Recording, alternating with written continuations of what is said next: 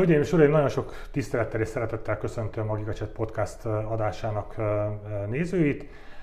Dajs Tamás a vendégem továbbra is, nagyon sok szeretettel köszöntelek ismét és újra.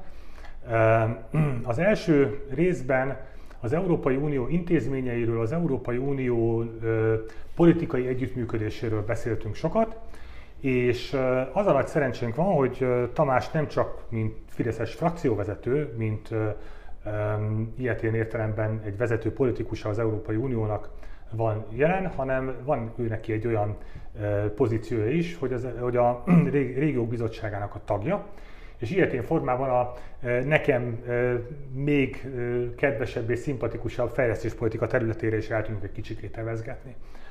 Ha nem bánott Tamás, akkor először egy aktuálpolitikai kérdéssel indítok, ez az uniós fejlesztési pénzeknek a kérdése. Ugye az ez egy régóta húzódó vita az Unió és Magyarország között, hogy jár, nem jár, megkapjuk, nem kapjuk meg. Tegyünk itt ebben is rendet egy picikét, kérlek szépen. Én a kormányfőtől például úgy tudom, hogy ezek nem, hogy is mondjam, nem valamiféle kedvezmények Magyarország számára, hanem szerződés szerint járó pénzek, amikért cserébe meglehetősen sok mindent adtunk. Te hogy látod ezt? Amikor azt mondjuk, hogy az Európai Uniós támogatások, az uniós fejlesztési források, azok jog szerint nekünk magyaroknak, Magyarországnak, a magyar vállalkozásoknak, a magyar önkormányzatoknak, a magyar közféra és magánszféra szereplőinek járnak, akkor az általad nagyon szabatosan megfogalmazott dolgot mondjuk hétköznapi eh, nyelven. Valóban az a helyzet, hogy ez nem könnyör, könyöradomány, ez nem egy, nem egy jótét lelkükben nekünk juttatott alamizsna, jaj, hát egyelőre szegényebbek nálunk, hát adjunk nekik egy kis pénzt, hanem egyrészt az Európai Unió létezésének az az alapvető célja, eh, hogy kohéziót közelítést, kiegyenlítést hozzon e, e, e, létre az Európai Unióban területi, gazdasági és szociális értelemben is. Azaz az Európai Unió fejlettebb területeihez képest a nálánál fejletlenebb területek felzárkózhassanak a fejlettebb gazdasággal bíró országokhoz képest az egyelőre fejletlenebb, kisebb, szerényebb gazdasági teljesítménnyel bíró nemzetgazdaságok felzárkózhassanak.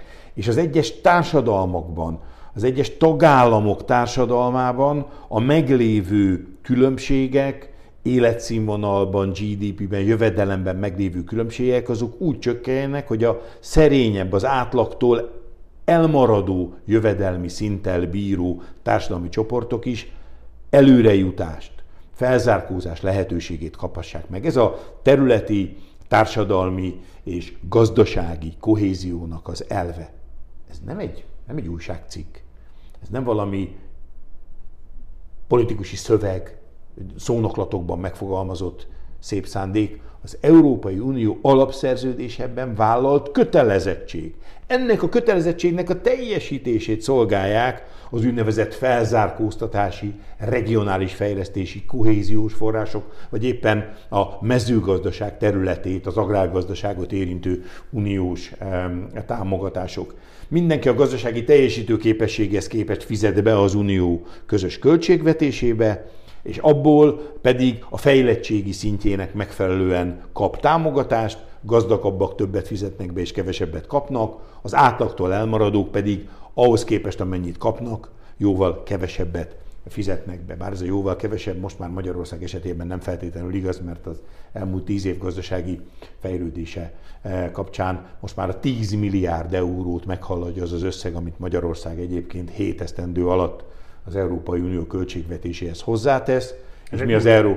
erről, erről és mi az Európai Uniótól mintegy 50 milliárd eurót kapunk, tehát egy 40 milliárdos pluszról beszélünk, vagy beszélhetnénk, hogyha az a rengeteg politikai e, e, folyamat, az a durva brüsszeli zsarolás az nem érvényesülne, ami Jelentétes az uniós joggal, amikor a politikai hatalmi törekvések miatt a nekünk jog szerint járó Európai Uniós fejlesztési pénzeket, annak sem a normál 7 éves költségvetésben, sem pedig a Covid járvány okozta gazdasági problémák orvoslását szolgáló helyreállítási alapban szereplő pénzeket sem kaptuk meg még e, e, egy, egyelőre. Térjünk vissza erre a, erre a kohézióra. Nagyon jó, hogy, uh, hogy fölhoztad, mert ez lett volna a következő kérdésem.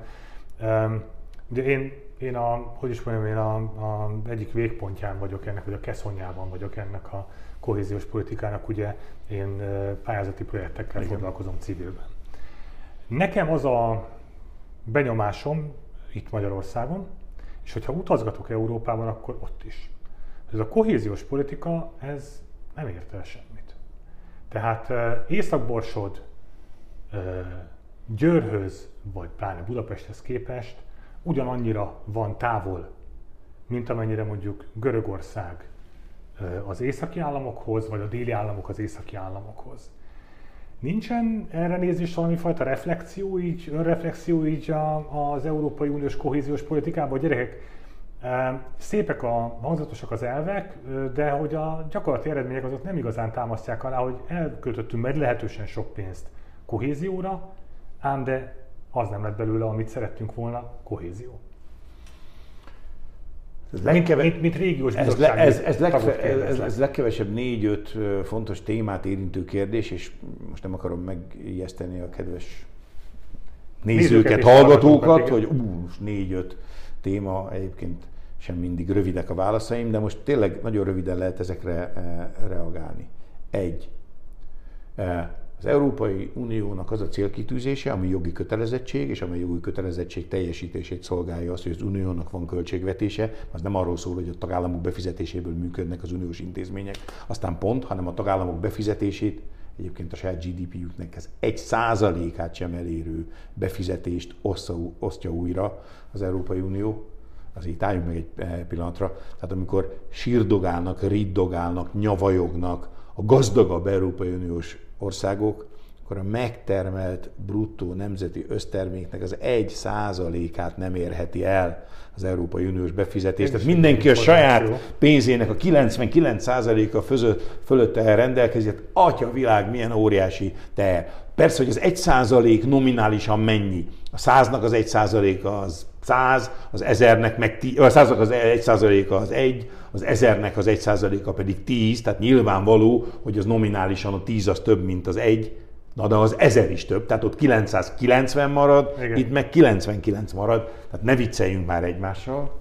No tehát egyrészt, egyrészt eh, ez egy helyes, és a te benyomásoddal e tekintetben vitatkoznom kell, történelmi távlatban sikeres projektje az Európai Uniónak. Ha megnézzük olasz térségek fejlődését, főleg megnézzük a spanyol és portugál területeknek, még Görögország is, amiről persze itt a görög államcsőd kapcsán mindig kritikusan szoktunk beszélni, de Görögország eh, felzárkózását, ha megnézzük Finnországnak a példáját, mert komoly fejlesztési eh, pénzeket kaptak, akkor azt kell mondanom, hogy ez egy sikertörténet. Kettő, az a helyzet, hogy eh, Bocsánat, én nem a, nem a létjogosultságot ja, nem, nem, nem, de kétségbe. Nem, én azt, az eredményeit vonom kétségbe. Én, én, az eredményeket tekintve is, csak hogy, na és itt érkezünk-e szerintem az öt közül a második ponthoz, és ez a leglényegesebb megítélésem.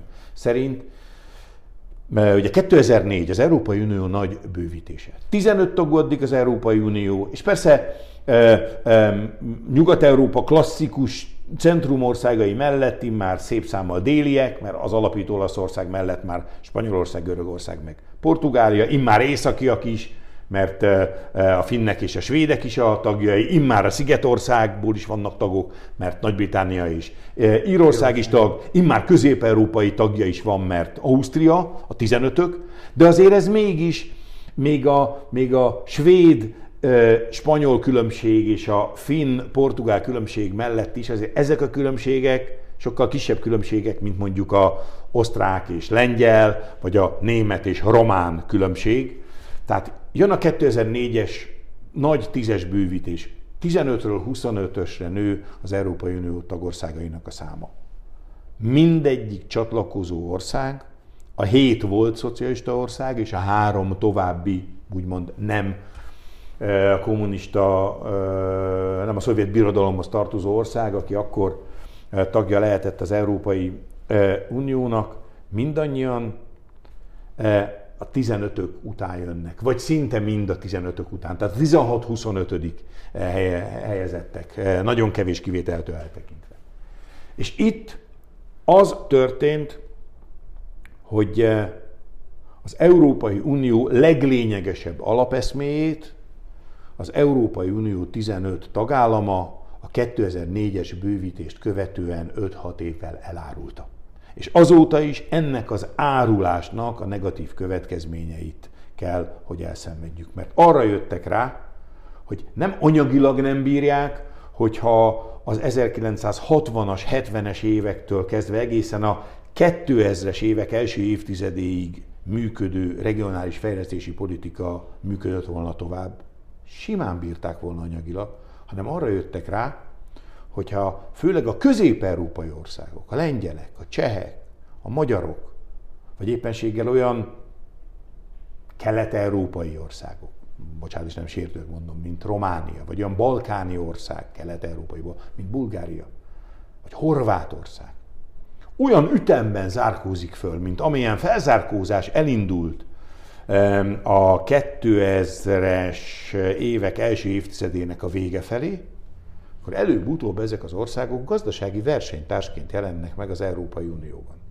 És arra jöttek rá a németek, arra jöttek rá a svédek, arra jöttek rá a finnek, arra jöttek rá a franciák, a spanyolok, még az olaszok, meg a portugálok is, hogy nekik gazdasági versenytárs nem kell. Hmm. Ha náluknál szegényebb, gyámolítandó ország, egyfajta az Európai Unió átlagos fejlettségétől való elmaradásuk miatt van valamifajta gazdasági kiszolgáltatottságuk, az hatalmilag sokkal kedvezőbb helyzet, mint sem, hogyha itt főleg, mikor a V4-es együttműködés létrejött, akkor körvonalazódott, hogy atya ég, hát könnyen lehet, hogy lesz egy közép-európai centruma az Európai Uniónak, már nem a centrum, hanem az egyik gazdasági hatalmi centruma, egy új gazdasági hatalmi centruma jön létre az Európai Uniónak, és ez az új gazdasági hatalmi centrum, az ebben testet öltő gazdasági kihívás, versenyképességi kihívás, ez nem kellett Nyugat-Európának. És azóta folyamatosan azt éljük át, hogy különböző alakváltozásokkal hogyan lehet egyre inkább mondva csinált eszközökkel csökkenteni azokat a pénzeket, amelyek járnak ezeknek az országoknak, ezzel lelassítani azt a folyamatot, hogy ezek az országok gazdasági versenytársává tudjanak válni a hagyományos, az EU 15-ök országainak.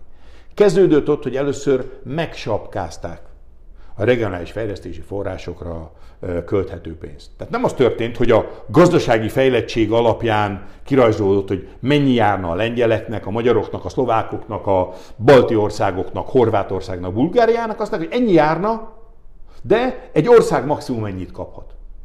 Tehát nekünk járt volna Y, de csak X járhatott, és a kettő közötti különbséget azért nem adták oda, mert ez túl sok lenne. Volt egy olyan 7 éves időszak, amikor megsapkázták, annyi történt, hogy szemben a görögökkel, a spanyolokkal, a portugálokkal, eh, szemben a, a, az északi országokkal, főleg a finnekkel, akik megkapták mindig az Európai Unió átlagos fejlettségi szintjétől való elmaradátságuk miatt nekik járó pénz 100%-ban, itt a közép-európai, meg a 2004-ben csatlakozó országoknál először ezt hívják cappingnek. Megsapkázták egy maximális felső De korlátot erről nem tudunk, Tamás? Tessék? Erről mi miért nem tudunk?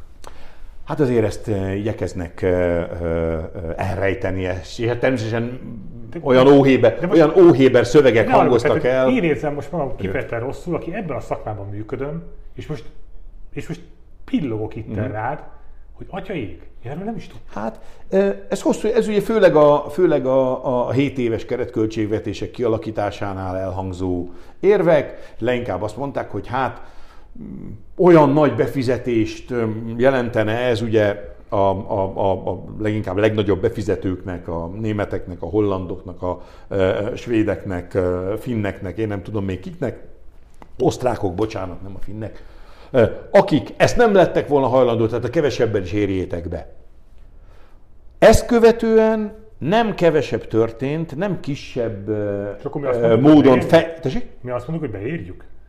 Mi nem mondtuk azt, hogy eh, beérjük, de eh, végül... eh, Többségi határozattal úgy Á, döntött. nem többségi határozattal, végül az a helyzet, hogy, hogy, hogy kevés közép-európai ország maradt ott magában, ahol nem volt még kellő bátorság. Á, Szerintem ma ez hiba, hogy, hogy vétózták volna a 7 éves keretköltségvetést, tehát egyszerűen ezt a disznóságot, ezt kénytelenek voltunk lenyelni. Következő lépés az az volt, hogy a capping, a gazdasági fejlettség szerint ezeknek az országoknak járószeg eh, fűnyíró elv szerinti levágása után az Európai Unió úgy döntött, hogy nagyon fontos továbbra is a regionális fejlesztés, de van egy legalább olyan fontos kérdés, ez pedig a kutatásfejlesztésnek a támogatása. Először létrejött a Horizon 2000, Horizon 2000 program, ma már a 2000 lekerült Horizon program, ami az Európai Unió regionális fejlesztési pénzeinek a megfelezését jelentette.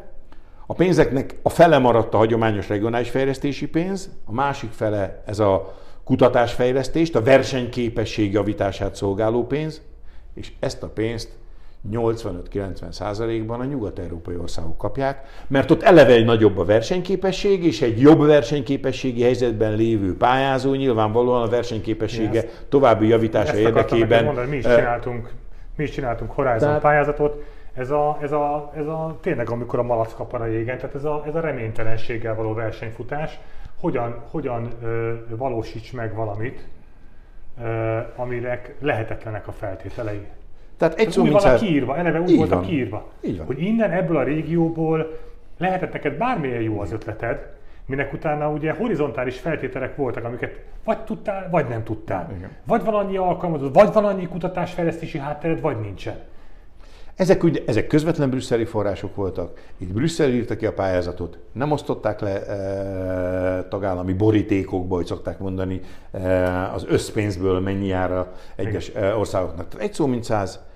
Az Európai Uniós fejlesztési pénzek megsapkázása, ami gyakorlatilag azt jelenti, hogy kevesebbet adtak a 2004 után csatlakozóknak, már a 2007-13-as ciklus követően, mint amennyi járna, mint amit egyébként a korábbi 7 éves költségvetési ciklusokban más, a 15-ökhöz tartozó kevésbé fejlett országok megkapták. Ezek után a Horizon, a kutatásfejlesztés, a versenyképességet segítő program kitalálása, amivel a regionális fejlesztés szolgáló pénzeket Közép- és Kelet-Európából Nyugat-Európába, a nyugat-európai nemzetgazdaságokhoz terelték, a saját befizetéseiket, amiért a, az elismerést, a hálát, a várveregetést bezsebelték, azt saját maguknak adták vissza, és a harmadik lépcsőben egy, adjunk kevesebbet, kettő, ez se elég, még mindig fejlődnek, felezzük meg a regionális fejlesztési pénzeket, a harmadik, a jogállamiság, amikor már oda se akarják adni.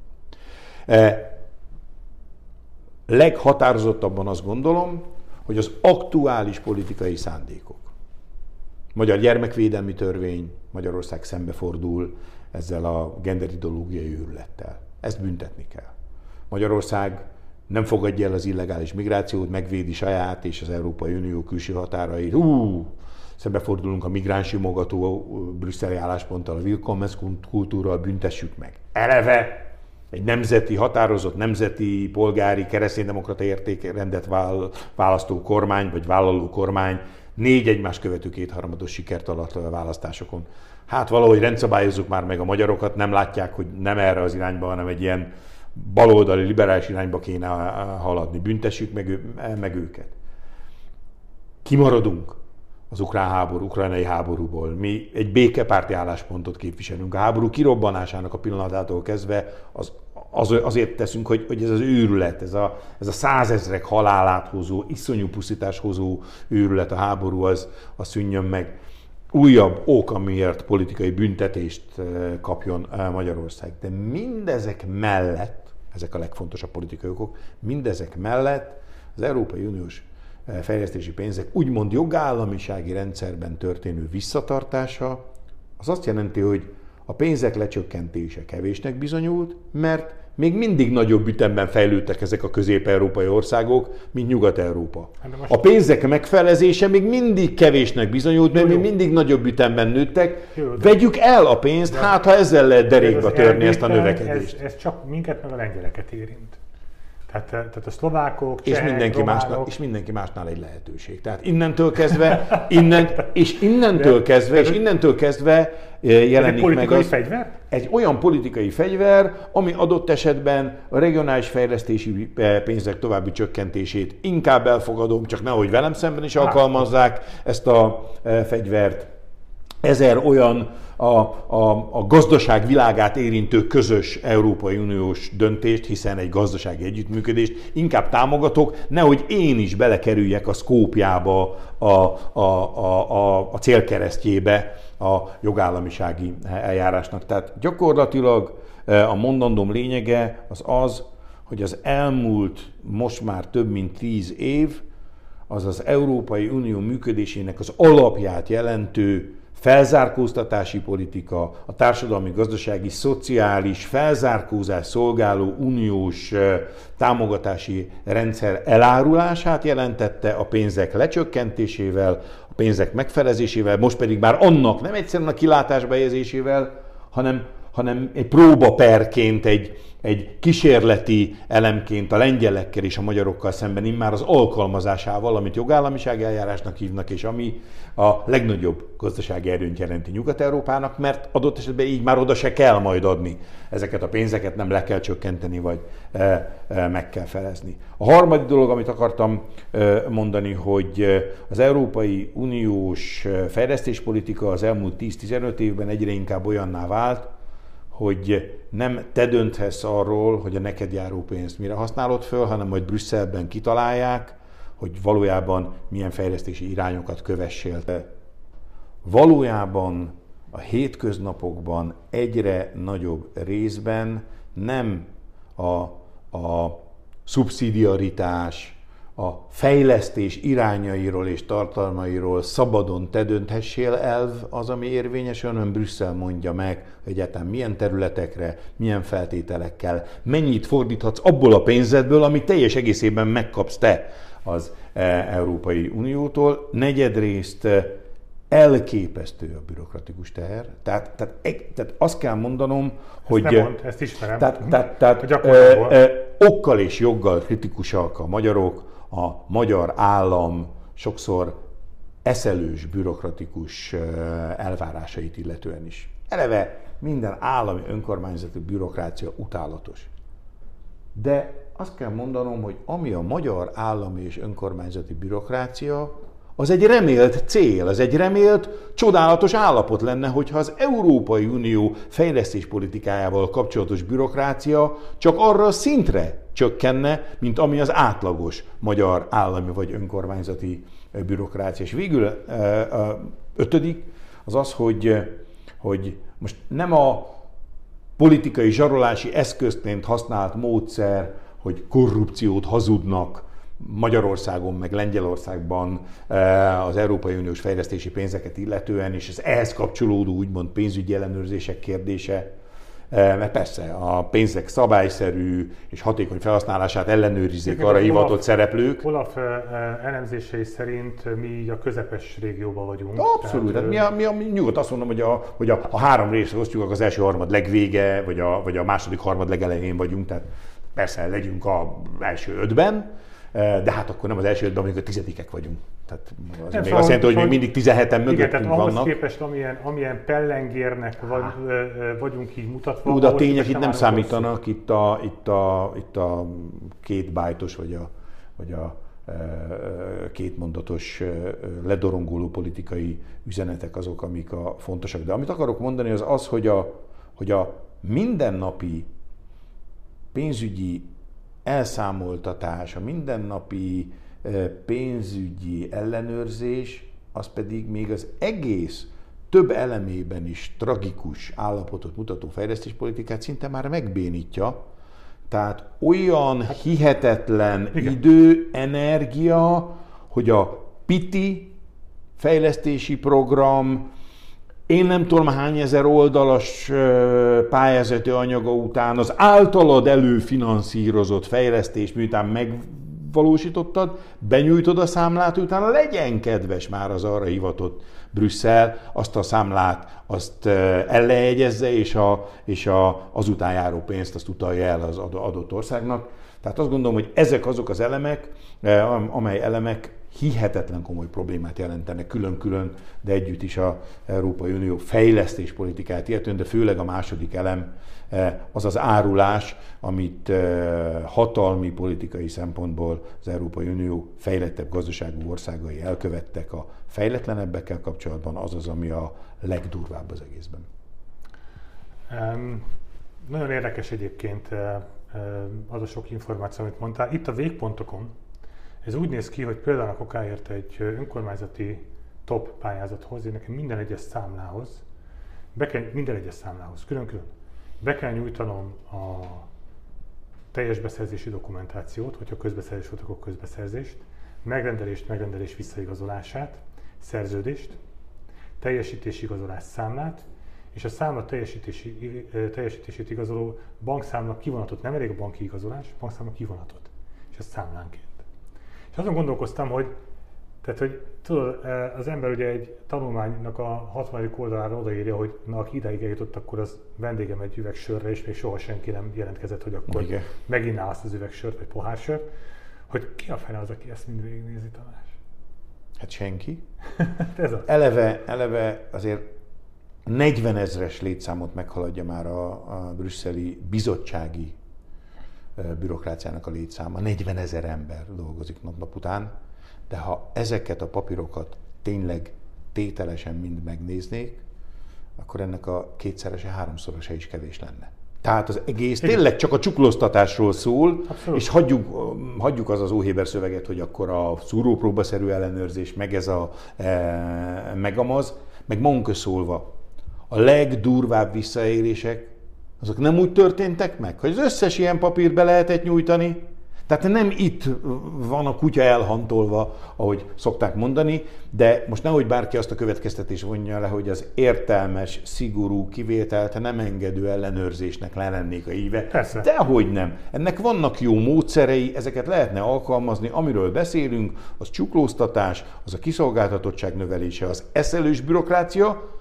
Valójában, amikor megnézi mondjuk például egy magyar kis és közepes méretű vállalat, cég, hogy pályázzon-e, és egy pályázati tanácsadóval leül és elmondja neki, hogy ahhoz a gépbeszerzéshez, amivel ő a következő években mondjuk 10-15 kal tudja növelni az árbevételét, kb. két-három éven keresztül milyen adminisztrációt kell vállalnia, akkor lehet, hogy inkább azt mondja, hogy nem. Nem mond. Nem, fog, nem fogom van. csinálni. Ez hát nincs semmi értelme. Nem akarom ellopni, kell nekem az a pénz, gépet vásárolnék belőle, százszázalékos a támogatás intenzitás, de az a helyzet, hogy nem akarom az őrültek házát, a cégem gyarapodását egy sokkal kisebb meredekségű íven képzelem el, azért mert volt, nem tudom vállalni ezeket azért a terheket. Ebben a, ebben a műsorban a leges-leges legelső vendégem a Gyopáros Alpár, mert az ő vezetésével a Magyar Falu program erre adott egy kifejezetten magyar konstrukciót, magyar szellemi terméket, a magyar önkormányzatok igényeire reflektáló magyar szellemi terméket, ami sokkal-sokkal egyszerűbb, annyi az összes hibája, hogy magyar forrásból van. Egy pillanatra azért álljunk meg itt ennél a, a programnál, mert egyrészt a program zseniális, kormánybiztos úr tevékenysége nyilvánvalóan munkatársaival együtt minden elismerést megérdemel, a sikerek azok egészen lenyűgözőek, tehát tényleg azt kell mondanom, hogy a Magyar Falu program által érintett, a kedvezményezeti körbe tartozó ezres nagyságrendű magyar településen a legelfogultabb DK szavazó is azt mondja, hogy azért ez rendben van, persze az Orbán az így úgy csúnya ember, de azért ez rendben van, akkor, amikor minden, amit mi csinálunk, az baj. Minden amikor Brüsszel csak cseszegetni tud minket, a kákán is csomót keres, akkor egy évek óta a nagy nyilvánosság előtt zajló, ilyen volumenű költségvetési forrásokból nem is tudom megmondani hány milliárd, 4000. 4000 milliárd forintos nagyságrendet jelentő programmal kapcsolatban egyetlen egy kritikus észrevétel nem hangzott el. De még a igen tisztelt dollárba oldal részéről sem.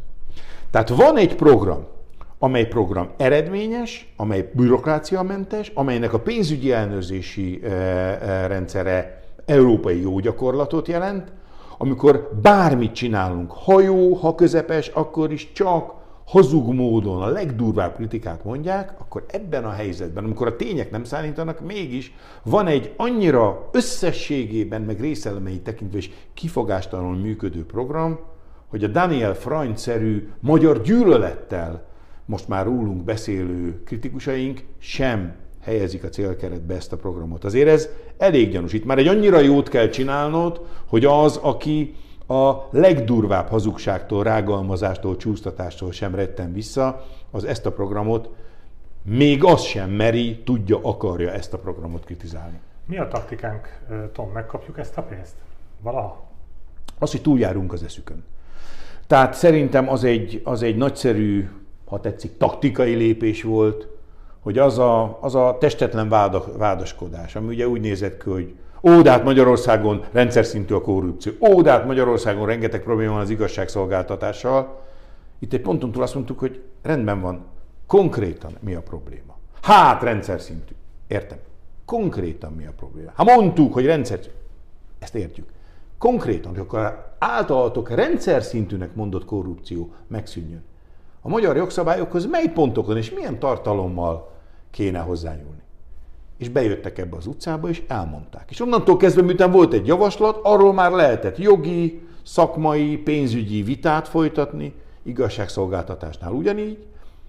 Megtanultuk, hogy jó hiszeműen nem lehet eljárni a bizottsággal, tehát egy jogszabálymódosítást az utolsó írásjelig le kell velük egyeztetni, utána elfogadtuk, és azt mondjuk, hogy hát tessék, azt mondtátok, hogy ez a baj, mi vitatkozunk ezzel, nem baj, de megmondtátok, hogy szerintetek a bajt milyen jogszabálymódosítás oldja meg, mi ezeket a jogszabálymódosításokat teljesítettük. Tehát ugye akkor a ilyen horizontális felfüggesztő feltétel, meg olyan jogállamisági probléma, az így már elhárult. Nem lesz más választásuk, mint sem, miután ezek a ö, jogszabálymódosítások hatályba lépnek, a magyar fejlesztési programok keretében keletkezett számlákat kipóstázzuk Brüsszelbe, és ott 90 napjuk maradt arra, hogy ezeket a számlákat kiegyenlítsék. Úgyhogy én bizakodó vagyok, hogy nem az lesz a helyzet, hogy mindig azt kell mondanunk, hogy majd fél év múlva, vagy fél év múlva. Szerintem az ősz az az az időszak lesz, amikor az Európai Uniós fejlesztési források, ha nem is bővízű forrásként, de folyamatosan csörgedező patakként, vagy kis folyamként, de megjelennek Magyarországon ebben az optimizmussal zárjuk szerintem. Nagyon hálásan köszönöm, hogy itt voltál. Engem ez a második része, ez csak a szakmámból fakadólag nagyon-nagyon érdekelt, és nagyon sok újat tudtam meg. Nagyon szépen köszönöm neked, és várunk majd még vissza. Köszönöm szépen. Köszönöm szépen, Tamás, hogy itt voltál. Köszönöm.